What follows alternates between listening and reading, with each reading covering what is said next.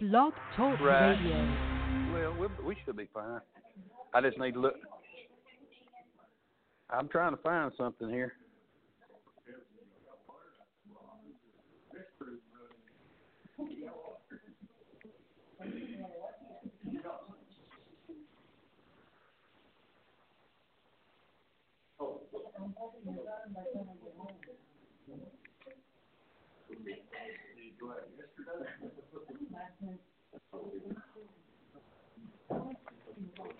I guess I ain't supposed to find it.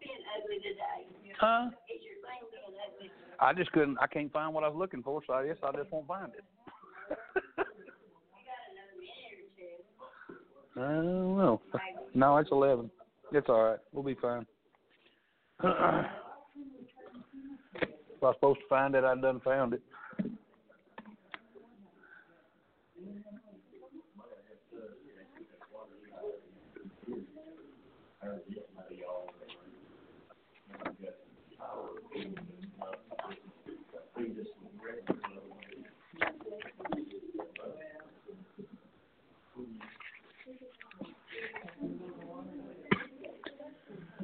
Well, good morning, everybody.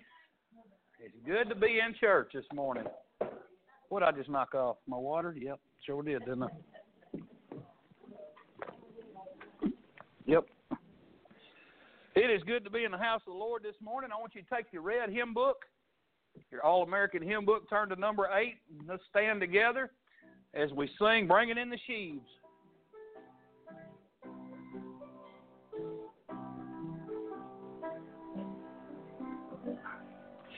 Sowing in the morning, sowing seeds of kindness, sowing in the noontide and the dewy eve, waiting for the harvest and the time of reaping. We shall come rejoicing, bringing in the sheaves, bringing in the sheaves, bringing in the sheaves.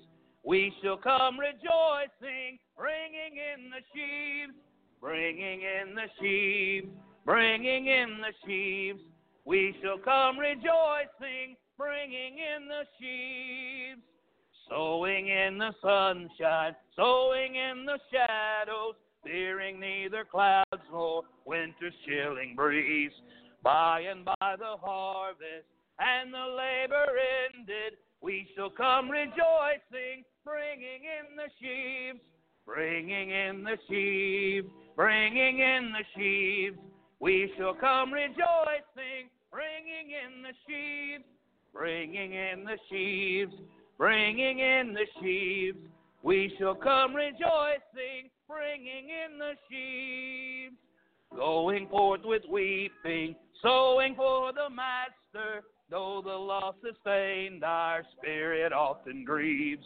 When our weeping's over, He will bid us welcome. We shall come rejoicing, bringing in the sheaves, bringing in the sheaves, bringing in the sheaves. We shall come rejoicing, bringing in the sheaves, bringing in the sheaves, bringing in the sheaves. We shall come rejoicing, bringing in the sheaves. Amen. Well, praise God.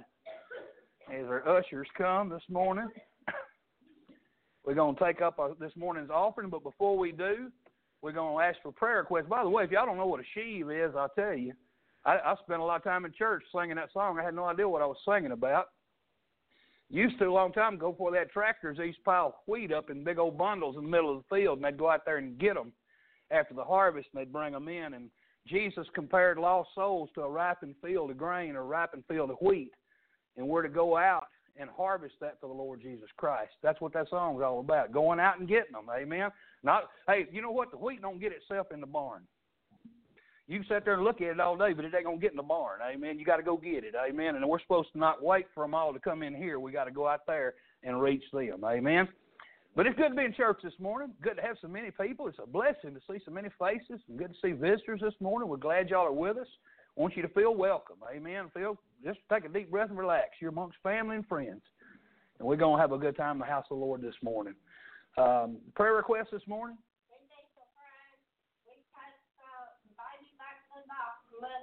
Okay.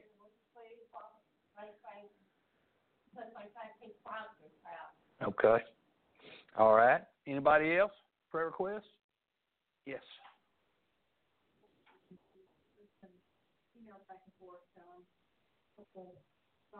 Oh yeah, yeah, absolutely. Yeah, if, if she gets this, it'll be good for us. So y'all please pray that that comes through for her. Uh, she's looking at a position over in Mount Pleasant at the college over there. Just and she just finished her got her bachelor's degree just a couple about a month ago. So uh, may this door opportunities open. So please pray. And and I will say this too. We got our we got a test back this week. Told us everything's good with the baby, chromosome wise, everything's healthy. Uh, so uh, we just praise God for that. Looking forward to His blessings. Oh yeah, absolutely. I was going to mention that next. We we just we just thrilled after Wednesday night. Uh, some of y'all don't wasn't here Wednesday night, but you don't know what was like. We standing here fixing to get ready to start, and Grant and Bonnie come in the back door and said, "Robert Joanne's been in an accident down there at the red light, 37." And uh we didn't know. I had no idea. All I could think of was 18 wheeler hit them sideswiped or something.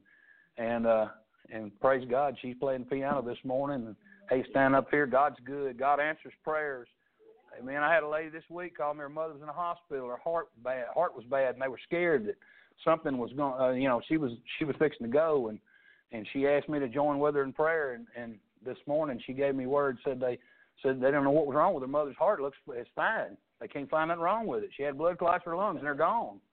And uh, when when people hook, hook up in prayer and go to God, things happen when they trust and they believe. And I just want to give him glory this morning because he is a good God and answers prayer. Amen. Thank God. All right. Anybody else before we before we bow our heads and pray? Yes, yes ma'am. Mm. Okay. Amy Pryor. Remember to pray for her. Lift her up in prayer. Listen, prayer works. Let's let's not let's not be uh, weary and well doing. Let's go to God in prayer. Brother Robert, lead us in prayer this morning.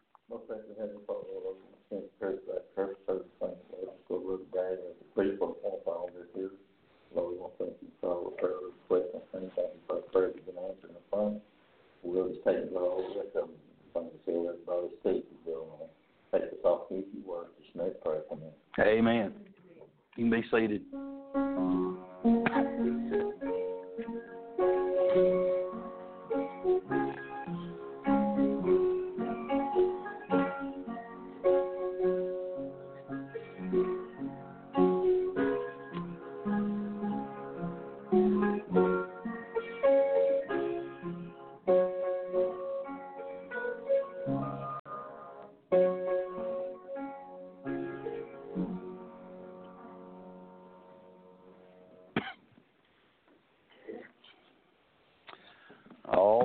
Turn to number 11.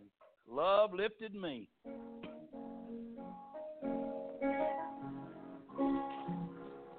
I was sinking deep in sin, far from the peaceful shore, very deeply stained within, seeking to rise no more. But the master of the sea heard my despairing cry. From the waters lifted me, now safe am I. Sing it now. Love lifted me, love lifted me. When nothing else could help, love lifted me, love lifted me, love lifted me. When nothing else could help, love lifted me. All my heart to Him I give, ever to Him I'll cling. In His blessed presence live, ever His praises sing. Love so mighty and so true merits my soul's best song. Faithful, loving service due to Him belongs. Love lifted me, love lifted me. When nothing else could help, love lifted me, love lifted me, love lifted me. When nothing else could help, love lifted me. Souls in danger, look above. Jesus completely saves. He will lift you by his love out of the angry waves. He's the master of the sea, billows his will obey. He, your Savior, wants to be, be saved today. Love lifted me, love lifted me. When nothing else could help, love lifted me, love lifted me, love lifted me. When nothing else could help, love lifted me. Praise God. Amen. He lifted me up out of the miry clay set my feet on a solid rock. Praise God. All right, let's turn over to number 34. Number 34. He keeps me singing. He put a song in my heart. Amen. That this world can't take away from me. Praise God. We're going to sing all five, so just rear back and let's sing. There's within my heart a melody. Jesus whispers sweet and low. Fear not, I am with thee. Peace be still. In all of life's ebb and flow. Jesus, Jesus, Jesus, sweetest name I know, fills my every longing, keeps me singing as I go. All my life was wrecked by sin and strife, discord filled my heart with pain. Jesus swept across the broken strings stirred the slumbering chords again. Jesus, Jesus, Jesus, sweetest name I know, fills my every longing, keeps me singing as I go. Feasting on the riches of His grace, resting neath His sheltering wing always looking on his smiling face. That is why I shout and sing. Jesus, Jesus, Jesus, sweetest name I know, fills my every longing, keeps me singing as I go. Though sometimes he leads through waters deep, Trials fall across the way. Though sometimes the path seems rough and steep, see his footprints all the way. Jesus, Jesus, Jesus, sweetest name I know, fills my every longing, keeps me singing as I go. Soon he's coming back to welcome me, far beyond the starry sky. I shall wing my flight to worlds unknown. I shall reign with him on high. Jesus, Jesus, Jesus, sweetest name I know, fills my every longing keeps me singing as I go. Praise God. Amen. Amen. Thank you, Jesus. That's right. I tell you, where would I be this morning without the Lord? I'm. I just shudder to think. Amen. My life would be a mess. It was a mess. Amen. And God is. God has by by just submitting to Him and just following the path that He's laid out before me. I've had more blessing and more peace than I've ever had trying to figure things out on my own. Amen. I just thank God for Jesus. Turn to number 40. We're going to sing this morning, Trust and Obey. Now, listen, I, it ain't always been easy. My, I ain't going to say my life's always been easy. But you know what? I and when I can't see him, I just trust him. When I don't know where to step, I just wait and trust him. Amen. He's going to take care of it. Amen. That's what this one's about. We're going to sing all five of this one too. Ready?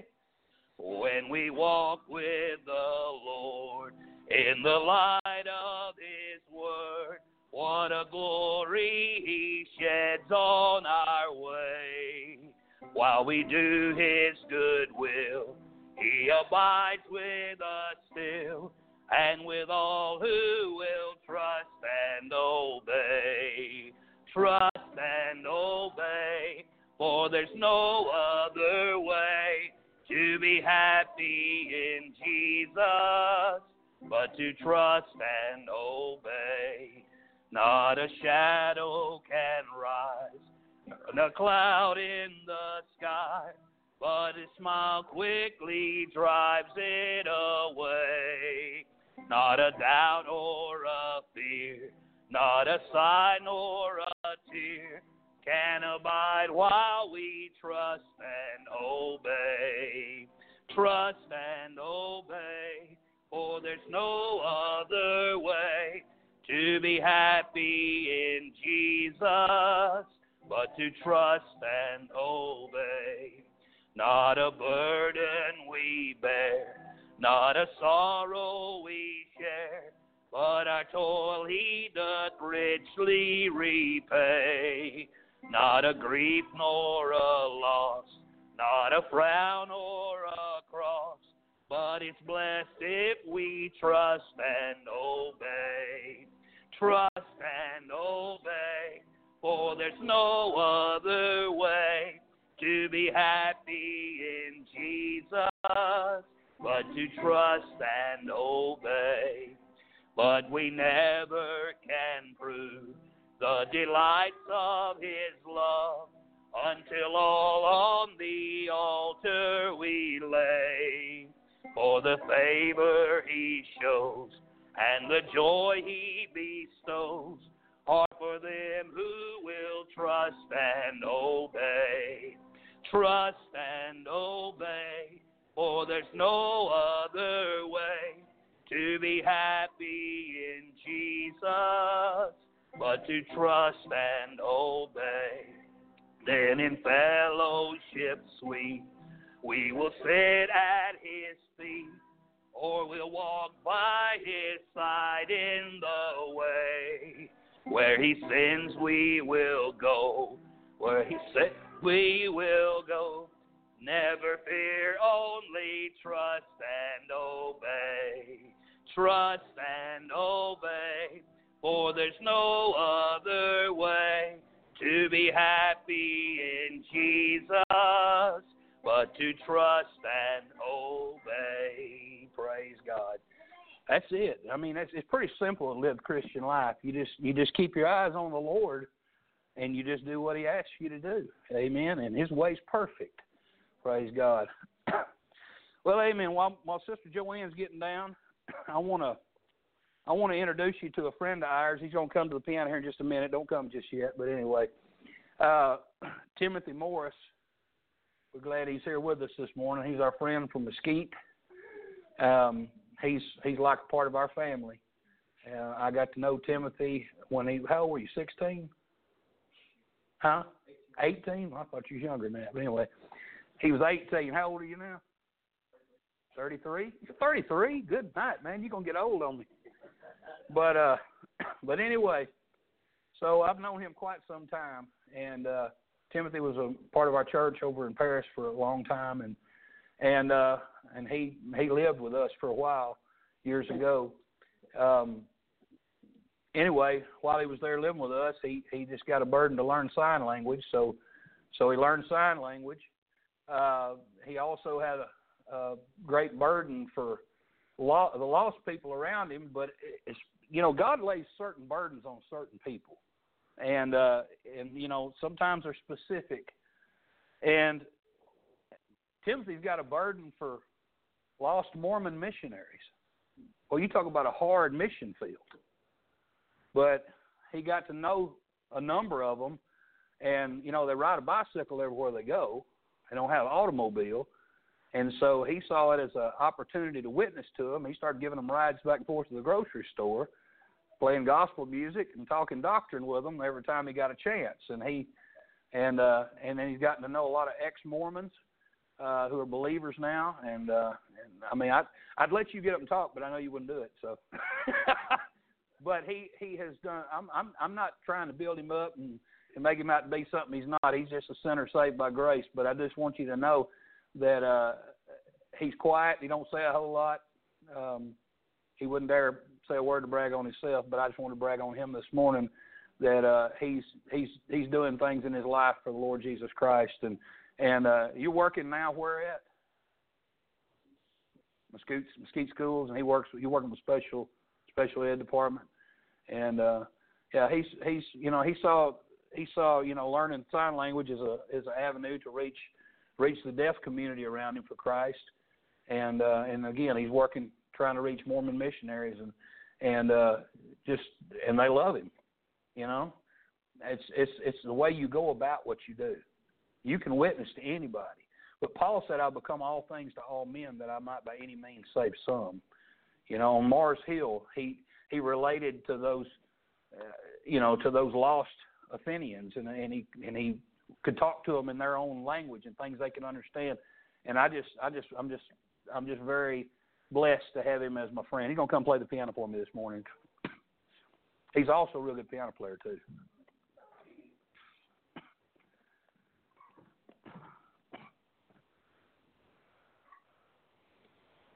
And I was, I was thinking all the way over here, what am I going to sing this morning? And uh, I, I happened to open up this this blue song book, and I found one in here that I heard a long time ago. And uh, you know, life's uncertain.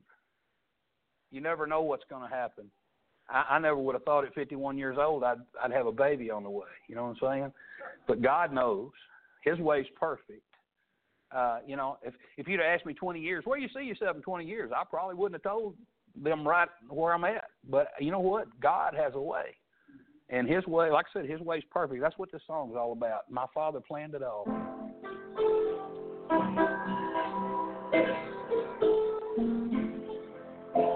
What though the way be lonely and dark the shadows fall?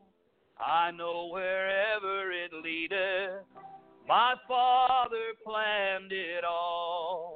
I sing through the shade and the sunshine. I'll trust him whatever befall. I sing for I cannot be silent. My Father planned it all. There may be sunshine tomorrow. Shadows may break and flee. Twill be the way he chooses. The Father's plan for me. I sing through the shade and the sunshine. I'll trust him whatever befall. I sing for I cannot be silent. My Father planned it all. He guides my faltering footsteps along the weary way. For well he knows the pathway will lead to endless day. I sing through the shade and the sunshine. I'll trust him whatever befall. I sing for I cannot be silent. My Father planned it all.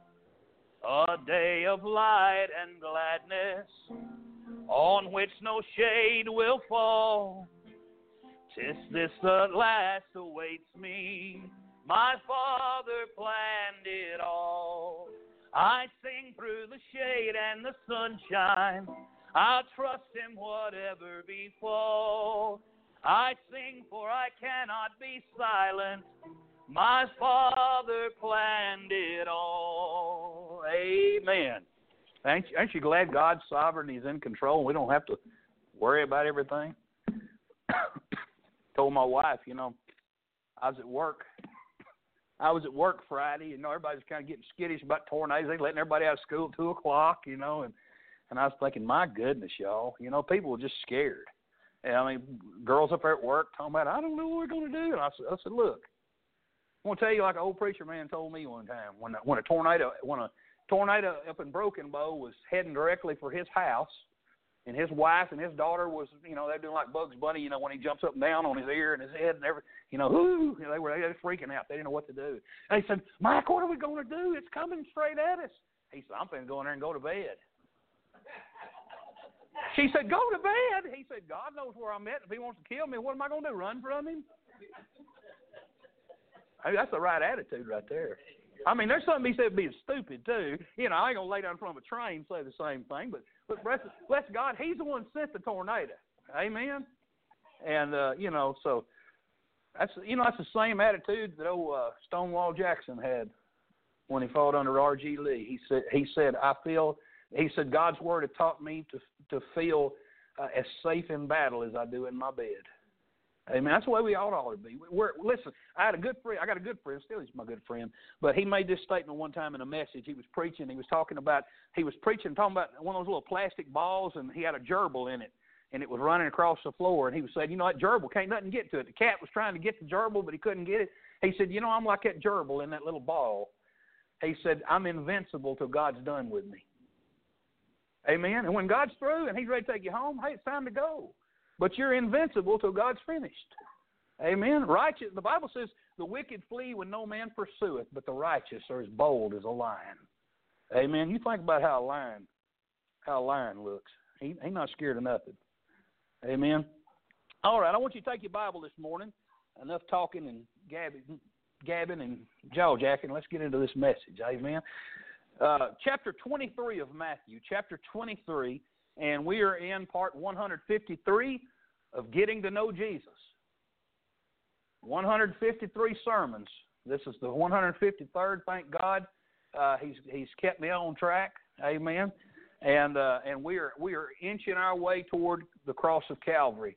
We're in the final week of Jesus' earthly life, and uh, Jesus is still there in the temple we talked about it for weeks now. He's been tested by the Pharisees, he's been tested by the Sadducees, he's been tested by the Herodians, he's been tempted by every everyone in there who who who did not want to hear the words of his ministry. They've all come against him. They've all tested and tried him. Just like a Passover lamb, they have inspected him for spot, and they have found none. They were not able to answer him back when he when he gave them a response. They got to the point now where the Bible says, no, after that, no man durst answer him or ask him any questions.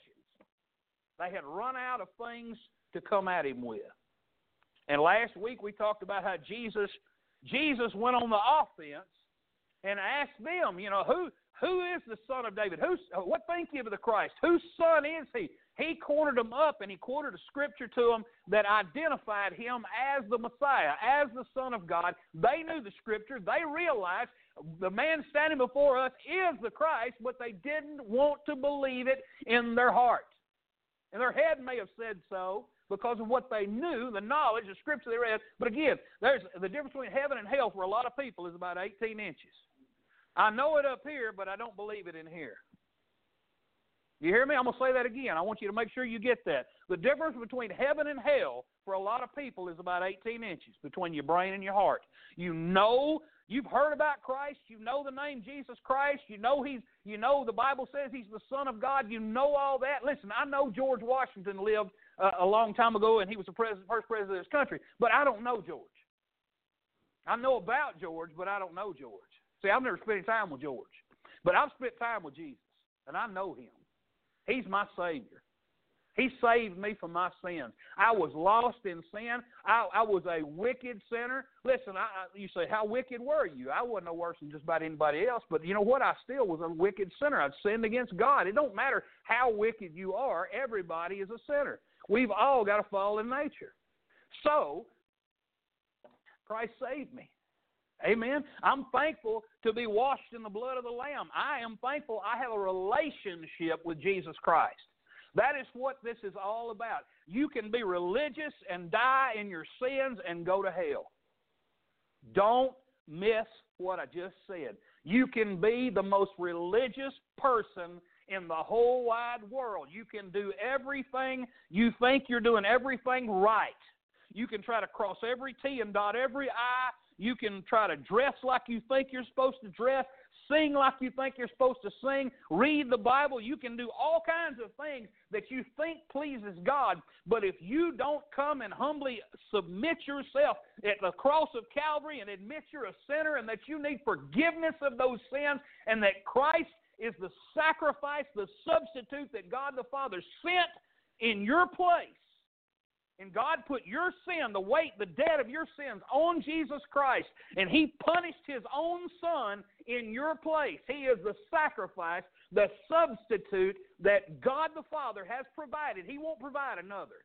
He is the one sacrifice. Jesus said in John 14, 6, I am the way. Not a way, the way.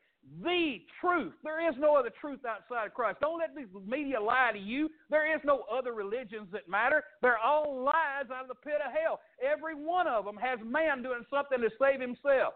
Every one of them. You may say, well, they got some kind of God that you're supposed to serve. Yes, but in the end, man has to do something about his sins. You say, why are you saying that? I thought you were going to preach. Well, I, I, God just put this on me to say. Amen? And I want you to understand something. You again, you can try to. I'll do this, do this, and do this. God, I promise I'll do this. God's not interested in your doing. God wants you to believe and trust on His Son, and believe that He has the power to wash your sins away, so that when God the Father looks down from heaven, He doesn't see your sin anymore. You're covered by the blood of His own Son. Amen. Let's get into the Bible this morning. Matthew chapter 23, and we're going to read the entire chapter this morning, all right? I, I won't read it first because I don't want to drag us out no longer than we have to. So I want you to please give me just a few extra minutes this morning to cover all this because I feel it's so important. Now, I want you to understand what we're looking at this morning is the last earthly sermon of Jesus Christ. The very last sermon Jesus ever gave. So it's very important that we pay attention to it. Let's pray. Father in heaven, I come before you this morning. I, I love you. Thank you so much for saving me. Thank you for giving me everlasting life. Lord, thank you for giving me this opportunity, Lord, to stand behind this sacred desk and proclaim the Lord Jesus Christ in all his glory. Father, I pray, Lord, that none of this fall on deaf ears. I pray, Lord, the Holy Spirit of God open up understandings and minds and hearts today. Lord, I pray they receive the Word of God gladly. I pray, Father, we see the Holy Spirit stir in our midst today. Lord, I just I just beg you, please, do a work in in, in this place today. Do a work, Lord, in the lives of those who listen in by way of the internet today. Father, I just pray that, Lord, you have your will and way. Lord, I'm nothing. I'm just a vessel. I pray the Lord, you'd bless these lips. Lord, if anything in my life would hinder today's message, forgive me and cleanse me. Lord, fill me with your spirit. Fill me with your power. Lord, I pray the message address needs and lives today. Draw people to the cross. In Jesus' name we pray. Amen. All right, so we're going to look at something this morning.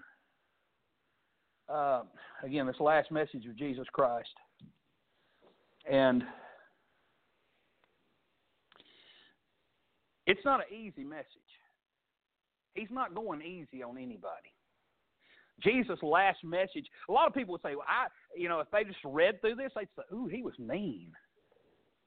You know, uh, anytime there's you preach negatively, you, you're, you're attacking something and you're preaching. A lot of people say, "Ooh, I don't like that. I like them encouraging, uplifting sermons." Well, don't we all?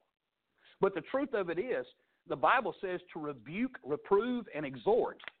That's what it says. Reprove, rebuke, and exhort with all long suffering and doctrine. Okay, reproving and rebuking are negative. Exhortation is positive. So two thirds of all preaching is supposed to be from a negative point of view, denouncing sin. So that's that's where we're at this morning. So hang on, amen.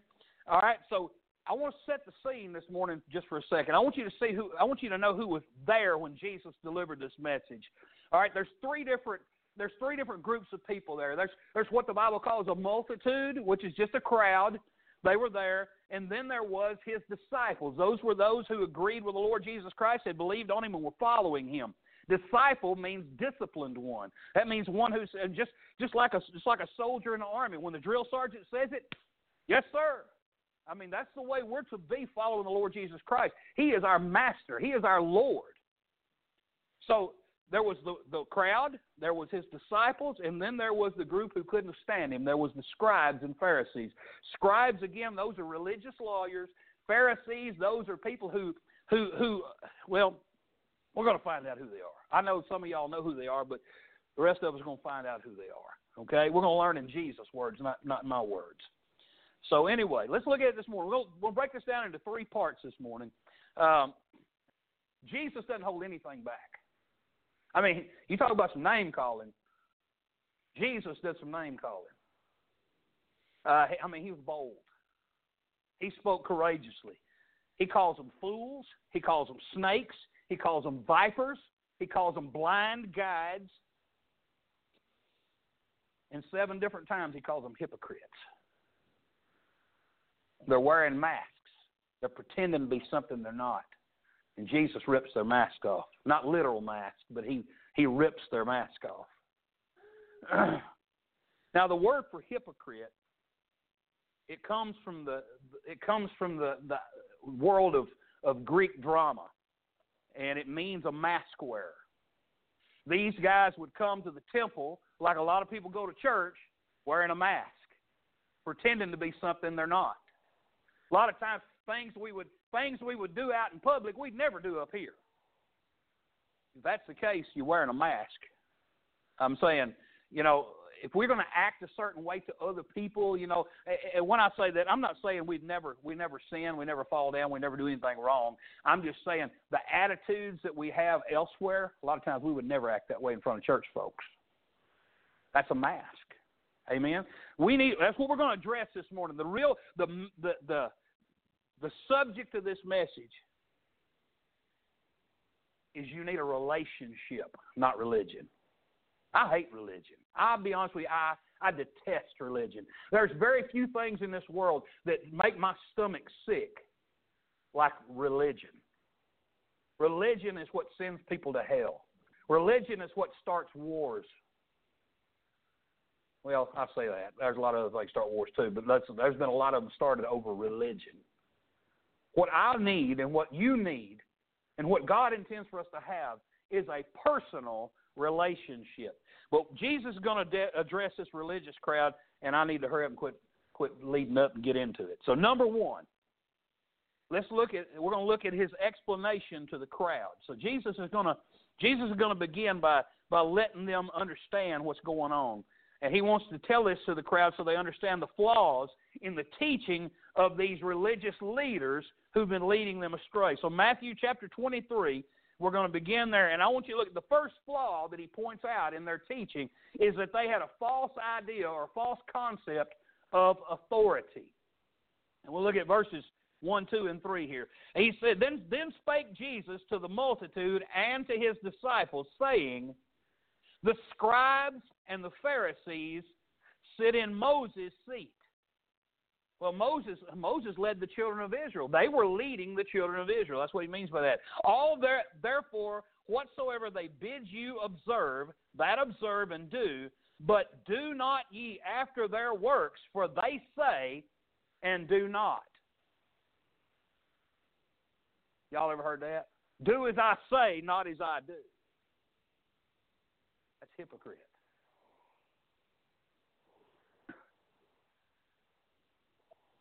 They assumed that they had authority that was not their own. They assumed that since they were in charge of the temple, that they could make up their own rules. They could lay rules on people that were not there. And they call these things traditions. Well, we got them in Baptist churches. They're in all churches. Make no difference if it's Baptist or not. There's traditions everywhere. Traditions are not in this book, by the way. Amen. You may say this morning, "Well, why ain't you got a necktie on?" That's a tradition. Amen. It ain't, it ain't in this book. You find it in here, I'll put one on. Amen. But it ain't in there. So traditions, I mean, they're, they're not scriptural. There's no basis for them. And and and what's really wrong is they laid all these traditions, all these all these rules on people, but guess what? They wouldn't do it. They weren't following their own rules. Amen. I mean, that'd make you mad. Somebody's trying to make you live under a set of rules, and then you find out they're not even following them themselves. Kind of makes me think of politicians. Amen. Flaw number two they had a false concept of ministry, what it meant to minister. Amen. Listen, when you minister to somebody, you're not there to make them feel like you're their overlord and they're your subject. I got I'm just going to say right now, that's my biggest problem with a lot of independent Baptist churches. I've been an independent Baptist preacher for a long, long time, but I got a problem with a lot of independent Baptist preachers because they like to lord over their congregation. They like to rule them with an iron fist. They like to lay all kinds of heavy burdens on their congregation that they themselves don't follow. I've known a lot of them, by the way. That's that's hypocritical, and God help them. God help them that they change. But ministry is helping people up. Their idea of ministry was loading people down with rules and regulations that made their life miserable. Listen, these these Pharisees, these scribes, they loved they loved feeling superior. They loved feeling in charge. They loved keeping people beat down. I've said it before, but I'm going to say it again. Christianity is something to be enjoyed. It's not to be endured. Amen? The Christian life is to be enjoyed, folks. I mean, it's a blessing. It's not a burden. It's a feast. It's not a funeral. Amen. We come to church, we have a smile. I'm not walking around looking like we're at a funeral. Amen. That's one reason I never did like organ music in church. It makes it sound like you had a funeral. Amen. I mean, y'all may like it. Y'all just have mercy on me. but, but listen, they, they they didn't realize. Verse four, I, I, I jumped it without reading the verse. It says, "For they bind heavy burdens and and grievous to be borne and lay them on men's shoulders, but they themselves will not move them with one of their fingers. They're not going to do it, but they want you to do it. Amen. All right. The third flaw. The third flaw I see is not only do they have a false concept of authority and what ministry was, but they had a false idea of what greatness was. Verse 5 it says, But all their works they do for to be seen of men. They just want somebody to notice them. They walk around with their chest puffed out. Look at me. I'm so head held high, looking down the nose at others, talking in a superior voice. I used to have a preacher like that. He talked like that. I mean, like he was. I mean, listen, I, I never have liked that attitude. I don't know about y'all, but I just never have got along with that folks with that kind of attitude. Amen. That superior, I'm better than you attitude. Because when it all comes down to it, we all stink if we don't take a bath for a day or two. I'm not picking on you. Amen. His water went out last night. I haven't taken that soon it come out of my mouth. But anyway, but really, we're none of us are superior to anybody else. All of us, all of us, we all are sinners. Like I said earlier, all of us need salvation. All of us need God to clean us, amen, and to grow us and to mature us. But they had this wrong idea of what it was to be great. Uh, it says, All their works they do to be seen of men, for they make broad their phylacteries and enlarge the borders of their garment. You may say, What in the world is all that about? Well, over in over in Israel, they still do it to this day. Uh, there are Jews, and they they wear a band around the back of their head, and it comes around up front, and there's a black box that sits right in the middle of their forehead. It's called a phylactery. And inside of that are slips of paper that have scriptures wrote down on them. And they put that they put them rolls of paper in there in these boxes and they wear them around all day. And then they've got one over here on their arm and no, it's on their right arm rather. It's right here. So they got a big old black box on their right arm, and they got a band going around and around and around and around. It's like cutting into their arm, and it goes all the way down their hand and rolls around their their two middle fingers, and they hold on to it. They do that because they're they're they think that makes them more godly. Amen. it makes them. They think that's what that's, it makes them appear more godly. And see what would happen was they it wasn't good enough to wear one of those things on their forehead. Somebody said, "Well, I'm going to make mine bigger so it'll hold more scripture." So old brother Pharisee walk in and somebody said, "Whoa, look how big that phylactery is on his forehead. Look at how spiritual he is." I don't know about y'all, but I've been in churches. I'm not saying anybody in here. I'm not making mention of anybody in here, but I have been in churches where I have seen that kind of thing play out, where people try to out spiritual each other. I, maybe y'all have too. I don't know, but it's a shame when people they, they, feel like they've got to compete to be more godly than somebody else, act more godly than somebody else. Listen, I don't want to compete with nobody but the, but me of yesterday. I just want to be closer to God. I want to be better than I was yesterday. I'm competing with me, nobody else. Amen. But these people, they they they wanted everybody to look up to them and just say, "Oh, y'all are just y'all are so godly. Y'all are so incredibly righteous. Oh, what what a wonderful thing it is to be able to see you today." And it says they enlarged the borders of their garment. They uh, their borders of their garment. It, let's see if I can find that scripture here.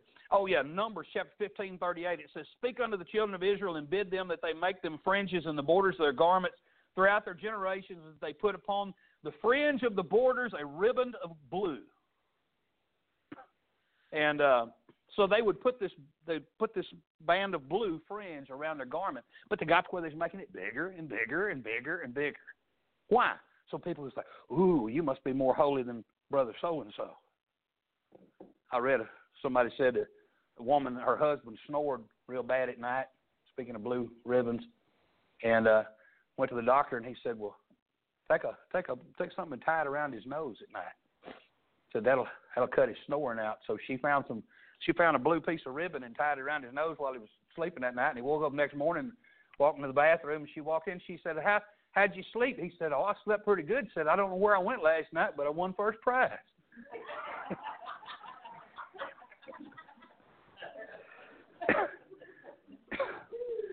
but anyway, they they thought they were something else with their big boxes and their blue ribbons. You ever seen a picture of them? They look kind of crazy. But uh, but anyway, they they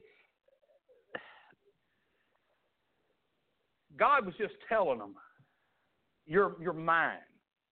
Wants you to understand your mind. You're to have you're to have my word on your mind all the time, not literally a box sitting on your mind all the time. God just wanted them to understand you're to have your mind on the word of God and you're to live holy because you represent me. That's what they wanted them to see, but they took it literally and started saying, well, if you're not wearing this, if you hadn't got one of these and one over here, then you're not holy. You can add anything you want to it. You you know what? Somebody might say, "Well, if you don't have you don't have a brown Bible, you're not right with God." Anybody else never got a brown Bible? Ooh, y'all ain't y'all are not holy as me. That's the kind of stupid things people can get into. Listen, so I, I heard a preacher one time said, you know, said he had a man tell him one time said, "You ever step in my pulpit with a pair of wire rim glasses on, you ain't gonna be there long." You don't get up there flashy with them wire rim glasses on. That's the way people used to think. You're not going to preach from my pulpit in wingtip shoes, all flashy and everything. People used to act like that. Amen. See, people got this wrong idea of greatness. It's not about how many books you can write. It's not about how many buildings you can build. It's about how many lives can you reach for Jesus. How much can you sacrifice of yourself for other people? How much will you pour out of your heart for other people and care about them and their hurts?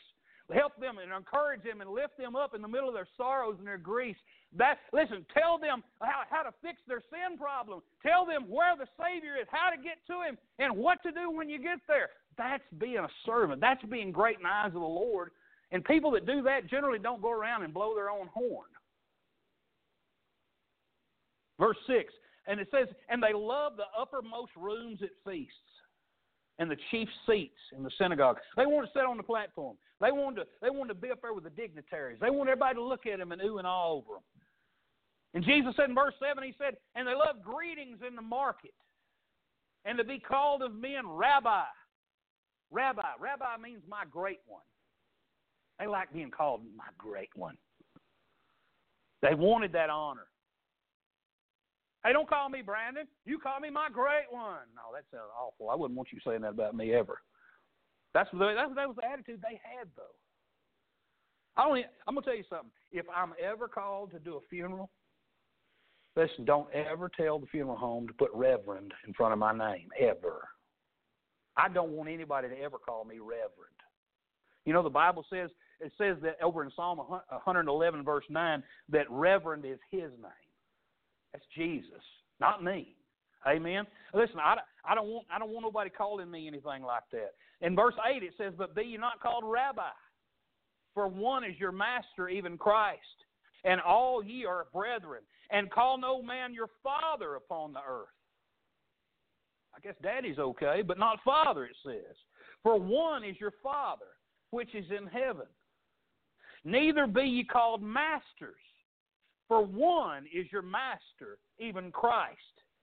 So, Jesus, now listen, this is not me condemning this. This is Jesus Christ condemning this. This has not got anything to do with my opinion. This is what the Lord said. He condemns the use of the title rabbi, the title father, and the title master. I wonder if there's anybody you can think of that's in violation of that. Father, Father so and so, Father this, Father that. Uh, uh, we could look at maybe the lodges, worshipful master, things like that, in, in the Masons Lodge. Uh, and, and amongst the Jews, they still use the term rabbi. They listen. Christ said, "Don't do it." Why? Because He's in charge. He is the master. He is the great one.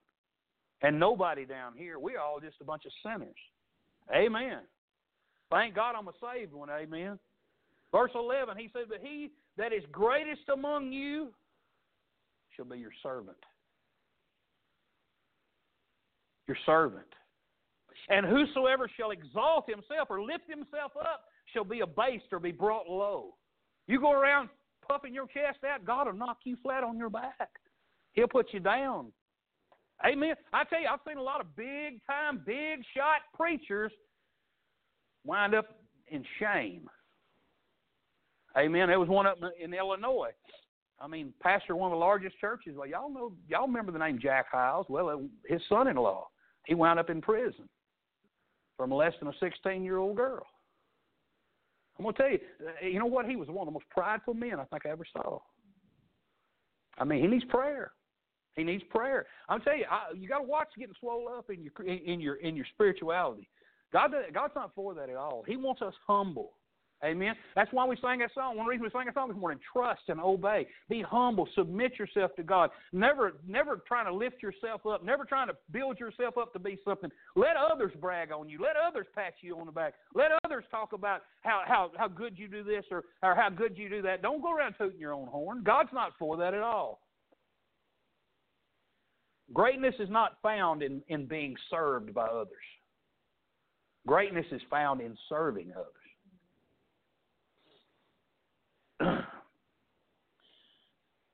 I mean, and and I want to say this too. It's easy for us to stand here and point our fingers at others that are religious hypocrites because there's plenty of them. It's easy to do that. But you know what? You and me, we would be the same if we didn't look at ourselves in the mirror every now and then. We'd be just like them if we didn't consistently look in the mirror of the Word of God and let it tell us what we are. Amen. So, number one, we saw his explanation to the crowd. And now he's fixing to turn and look at the Pharisees. I mean, he was telling everybody else about them. Now he's looking directly at them. Verse 13. Now he's going to, and by the way, he's going to give us eight times he's going to say this word, whoa. It don't mean like you're riding a horse. Whoa. Okay? It means like, whoa. Okay? It mean it means that this is this is bad. This something bad's going to happen to you. We'd say, Lord, have mercy. You know, whoa, this is terrible. All right. So he's going to, he, and, and what we're going to do, I know y'all have all y'all have all heard the Sermon on the Mount. Blessed are the meek. Blessed are okay. All the blesseds. Well, we're going to compare them to these Pharisees who are supposed to be the religious leaders. All right. So verse thirteen. He, here he starts. He says, "But woe unto you, scribes and Pharisees, hypocrites! For ye shut up the kingdom of heaven against men. For ye neither go in yourselves, neither suffer ye them that are entering to go in." You you you shut the door to heaven.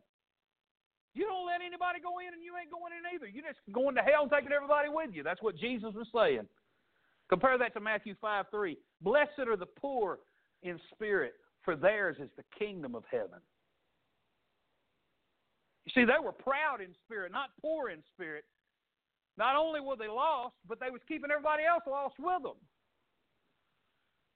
We don't want to keep people from being saved. Listen, I want everybody to go through the door, which is Christ. I want everybody to be saved. I, I don't look at anybody and think, boy, I wish you'd go to hell. I don't wish that on anybody.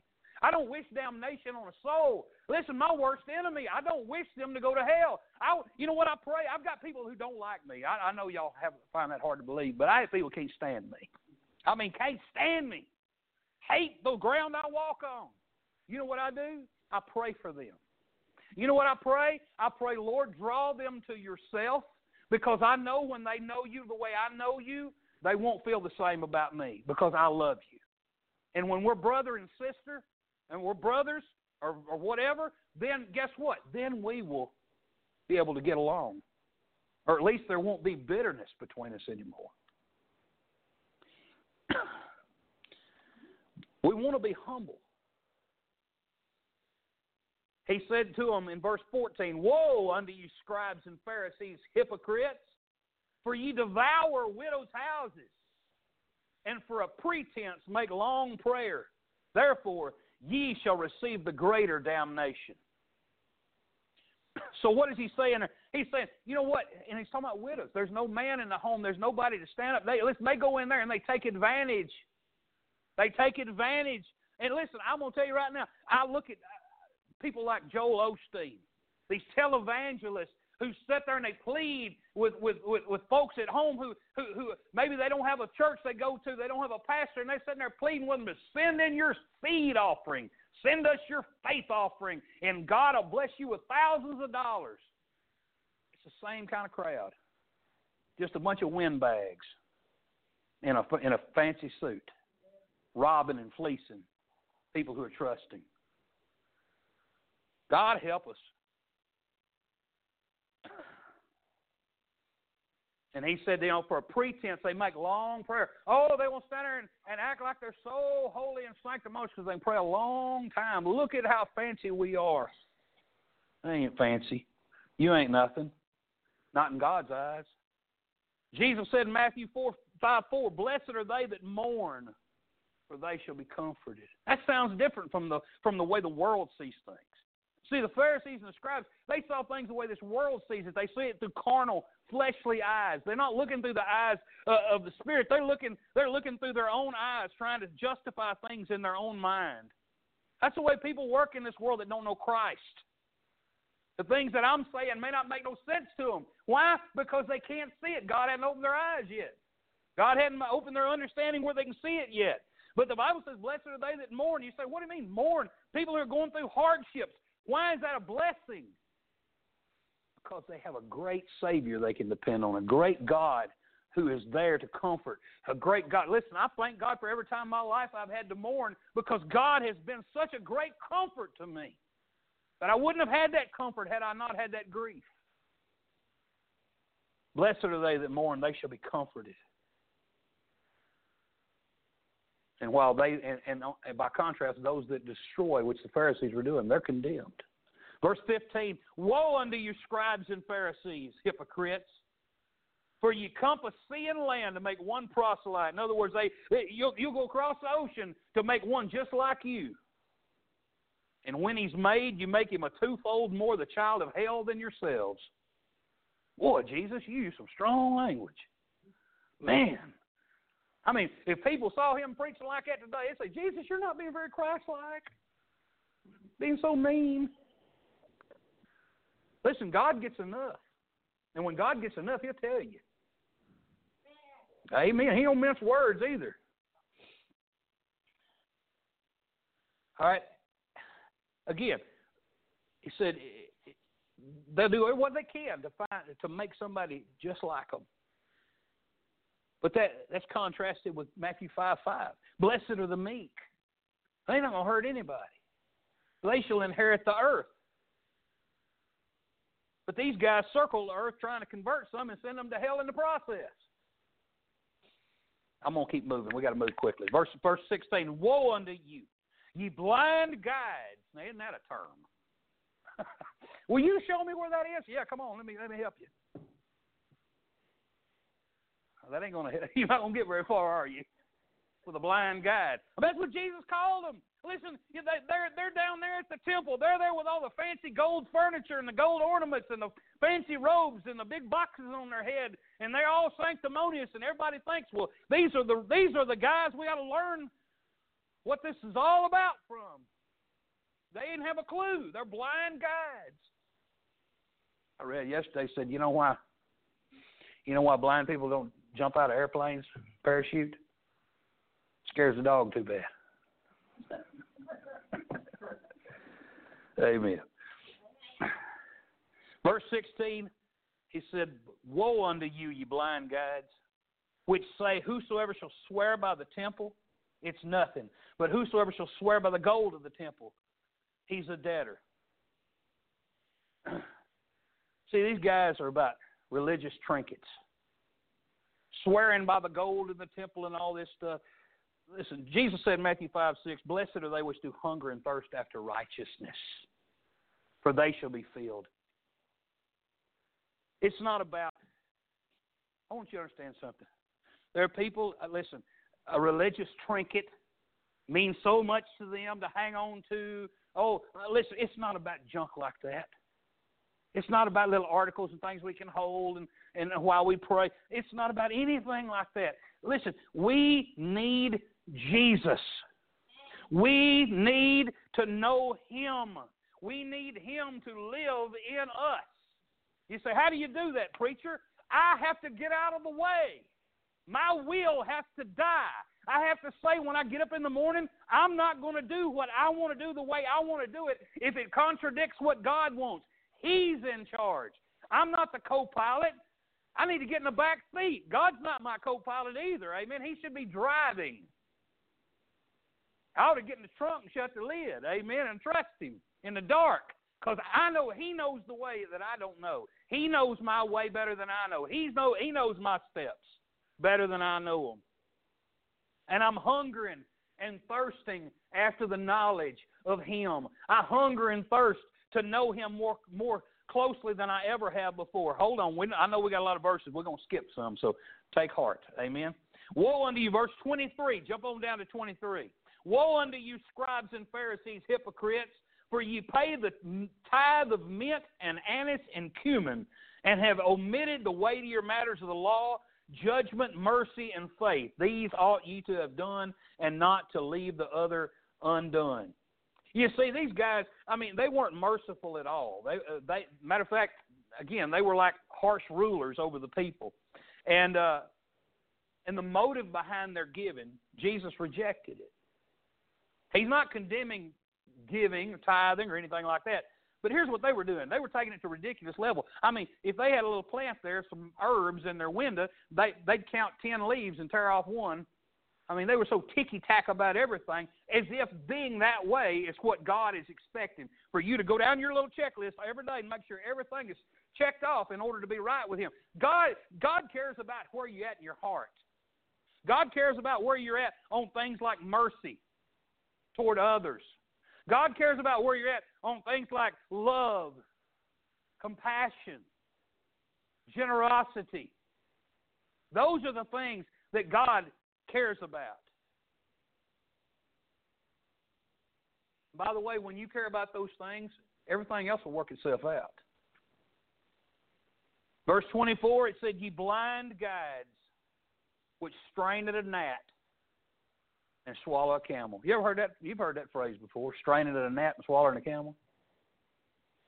They'd take they'd take something like cheesecloth or gauze and put it over what they were drinking and pour it through that and make sure they wasn't getting any bugs in it. I mean, that, that, that was a big deal. That was unclean.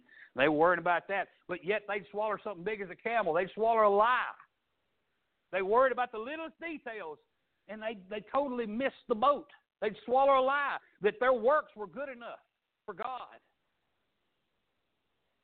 They'd major on the minors and minor on majors. There's a lot of people like that. There's a lot of preachers like that. They they worry they worry so much about little details.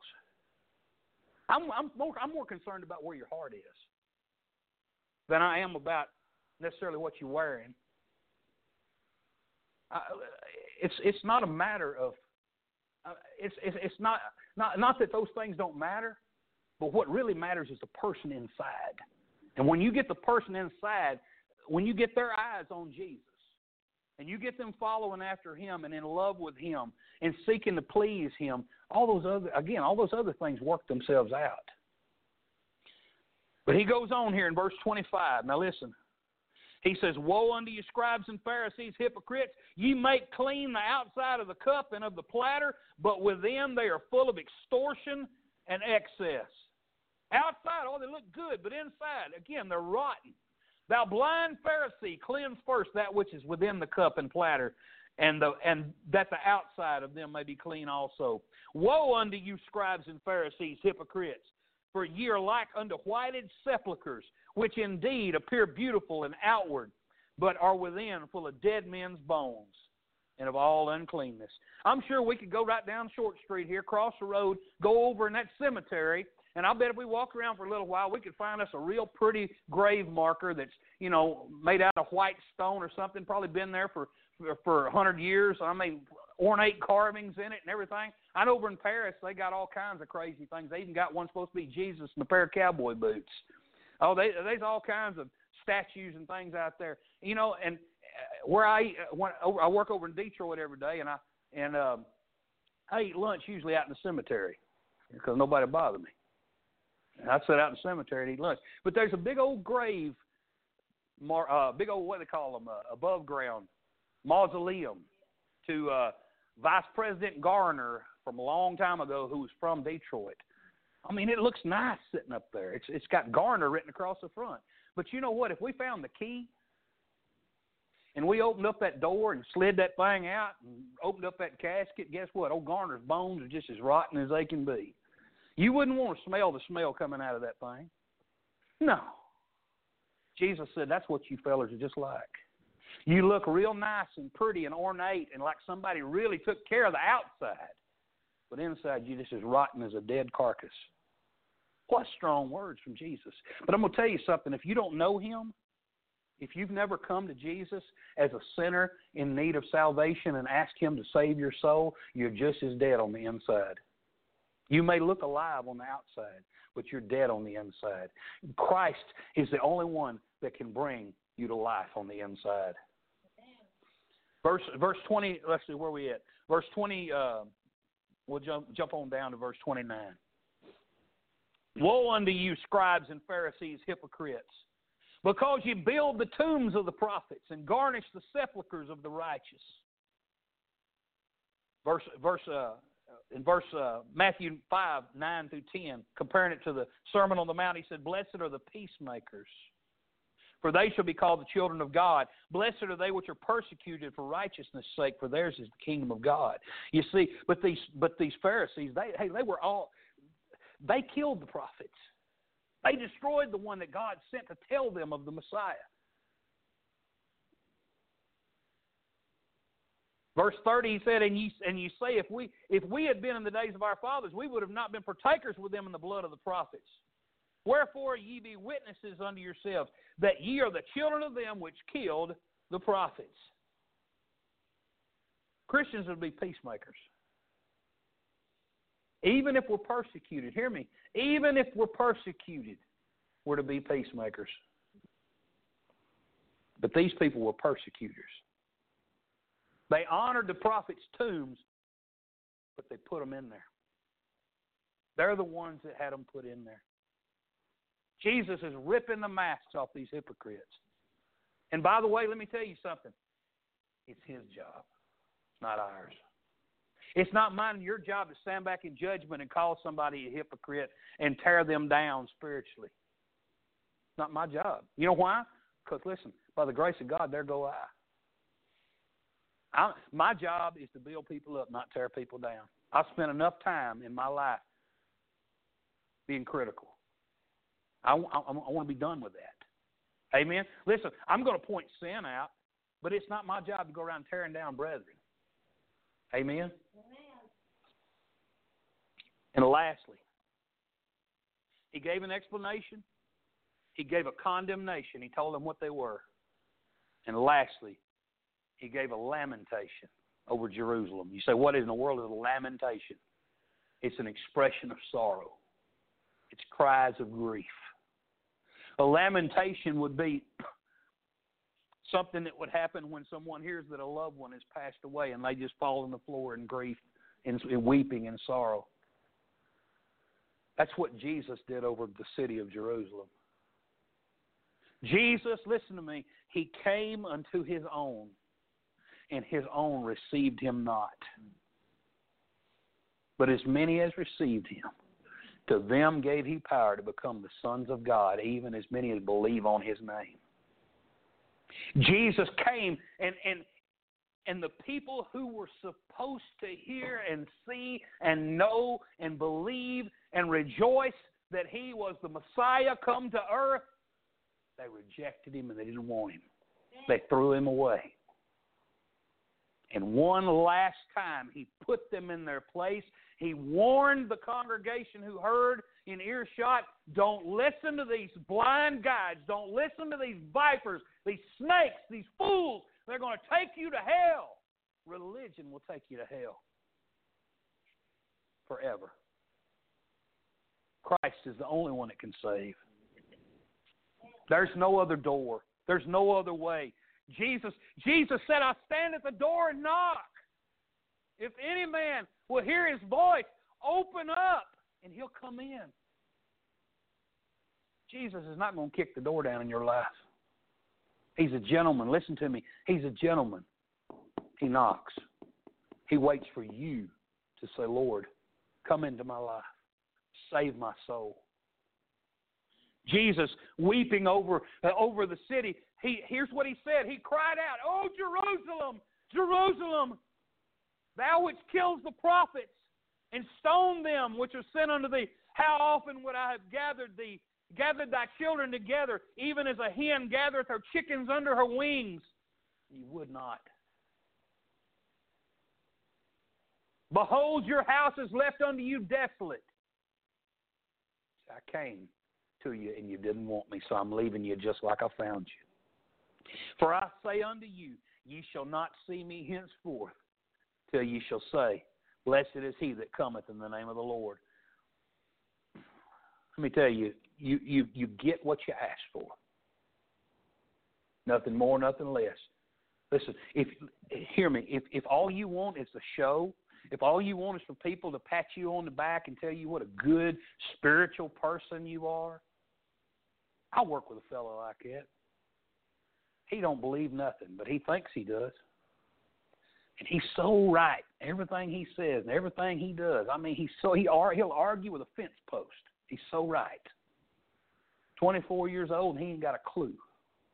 But he thinks he does. Hard to fix somebody like that. There's a lot of people like that, but I'm I'm hoping this morning somebody can hear. Somebody this morning can see. This world will offer you everything to keep you from Christ. It'll offer you any kind of religion you want. There's something out there. There's a cult for everybody if that's what you're looking for. But if you want to be free from your sin, if you want, listen, if you want relief from your sin, there's Christ. If you want, listen, if you want to know that when this life comes to an end, because I'm going to tell you something, there ain't a thing anybody in this room can do to make that heart keep pumping. When it gets ready to stop, it's going to stop.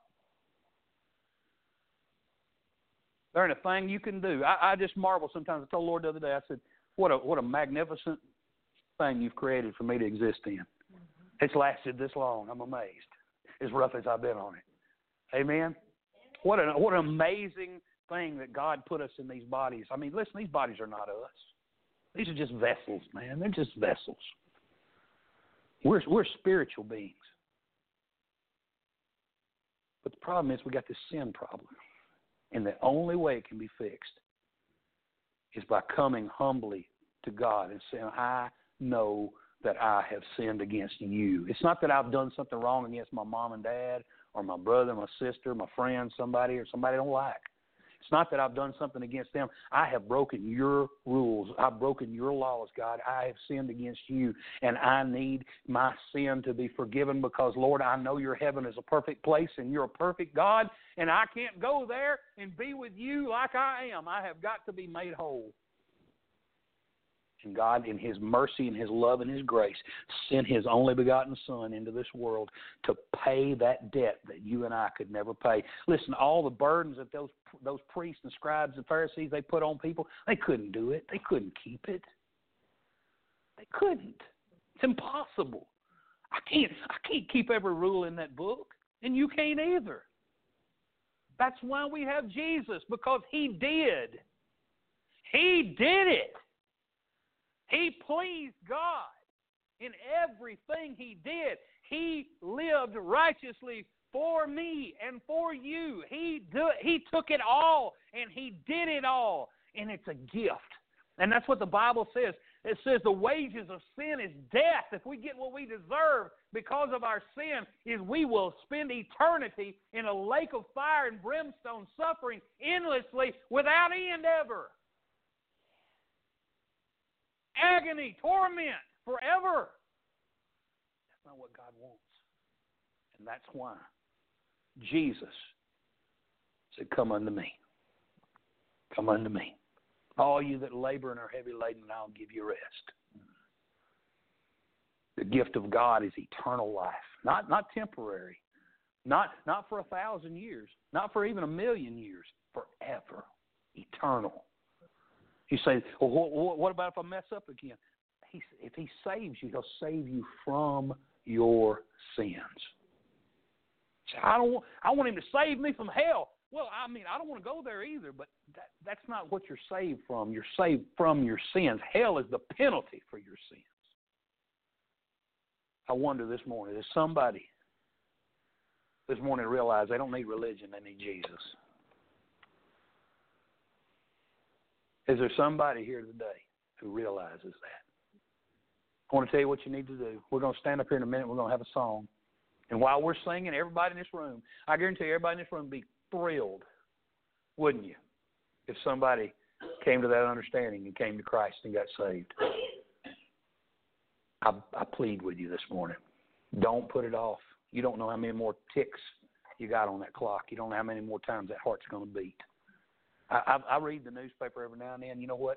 There are people that die at all ages. There's, lot, hey, there's lots of teenagers went out this weekend across this country that intended to go back home, but they didn't make it. There's lots of people got up and went to work and intended to come home to their spouses, and they didn't make it. There's lots of people went in the hospital to have something done, they didn't come back. Doesn't make any difference how old you are. Are you ready? Are you prepared? If today is your day, are you ready to meet your Maker? Let's stand together. You don't need religion, you need a relationship with the Lord Jesus Christ. We're going to turn our hymn book to 382. Softly and tenderly, Jesus is calling, and He's calling for you to come to Him. If that's if, if, if that's you, if God's speaking to you, step out and come. I'll tell you, I'll take the Bible and show you how to be saved. Just step out and come. He's ready. He's ready to save your soul today. 382. Softly and tenderly, Jesus is calling, calling for you and for me. See on the portals, He's waiting and watching, watching for you and for me. Come home, come home, ye who are weary, come home. Earnestly, tenderly, Jesus is calling, calling, oh sinner, come. One more verse. Why should we tarry when Jesus is pleading, pleading for you and for me? Why should we linger and heed not his mercies? Mercies for you and for me. Come home, come home. Ye who are weary, come home.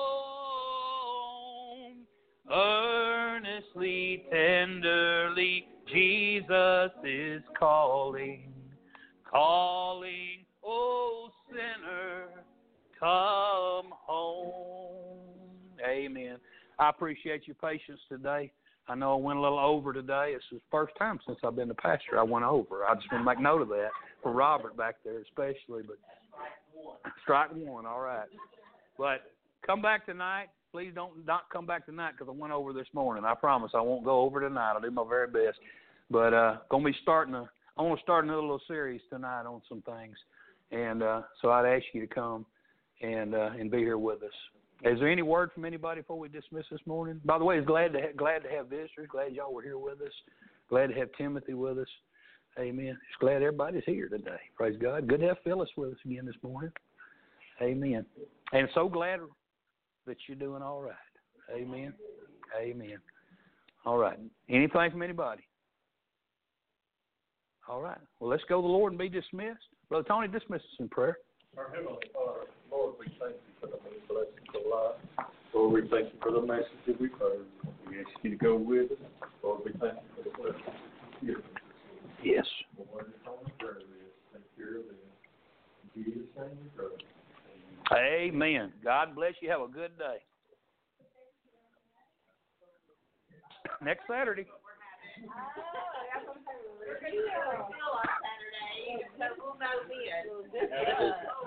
Okay. That's what I'm on prayer. Bless you. Thank y'all so much. You're welcome. And it's good to see you again. Good to have you here today, man. God bless you. Y'all come back and see us. We will. Hey, Tony, thank y'all so much. Yeah. I appreciate that stuff. Anytime. Yes, sir. All right. See y'all. All right. See, see you later. Take care. God bless you, sister. See you later. You have a good day.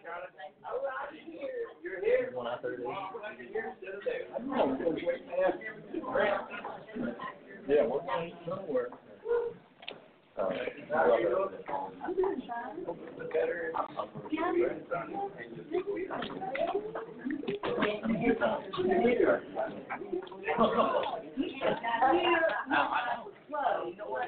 You know, what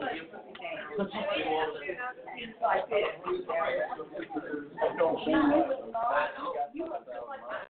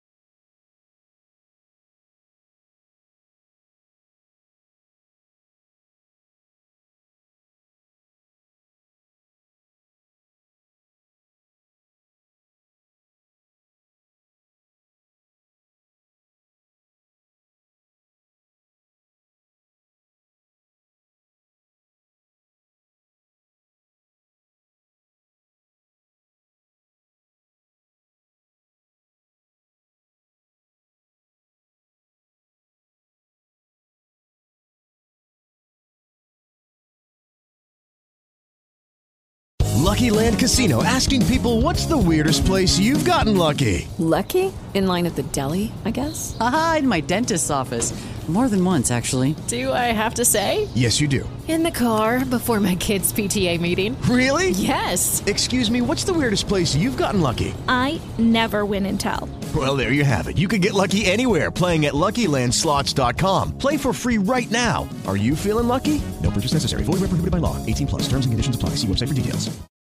If you own a vehicle with less than 200,000 miles and have an auto warranty about to expire or no warranty coverage at all, listen up. CarShield has a low-cost month-to-month vehicle protection plan that covers more parts than ever. Visit carshield.com/audio to find out how you could pay almost nothing for covered auto repairs. Drivers who activate this vehicle protection today will also receive free roadside assistance, free towing, and car rental options at no additional cost. Get your free quote today at carshield.com/audio. That's carshield.com/audio.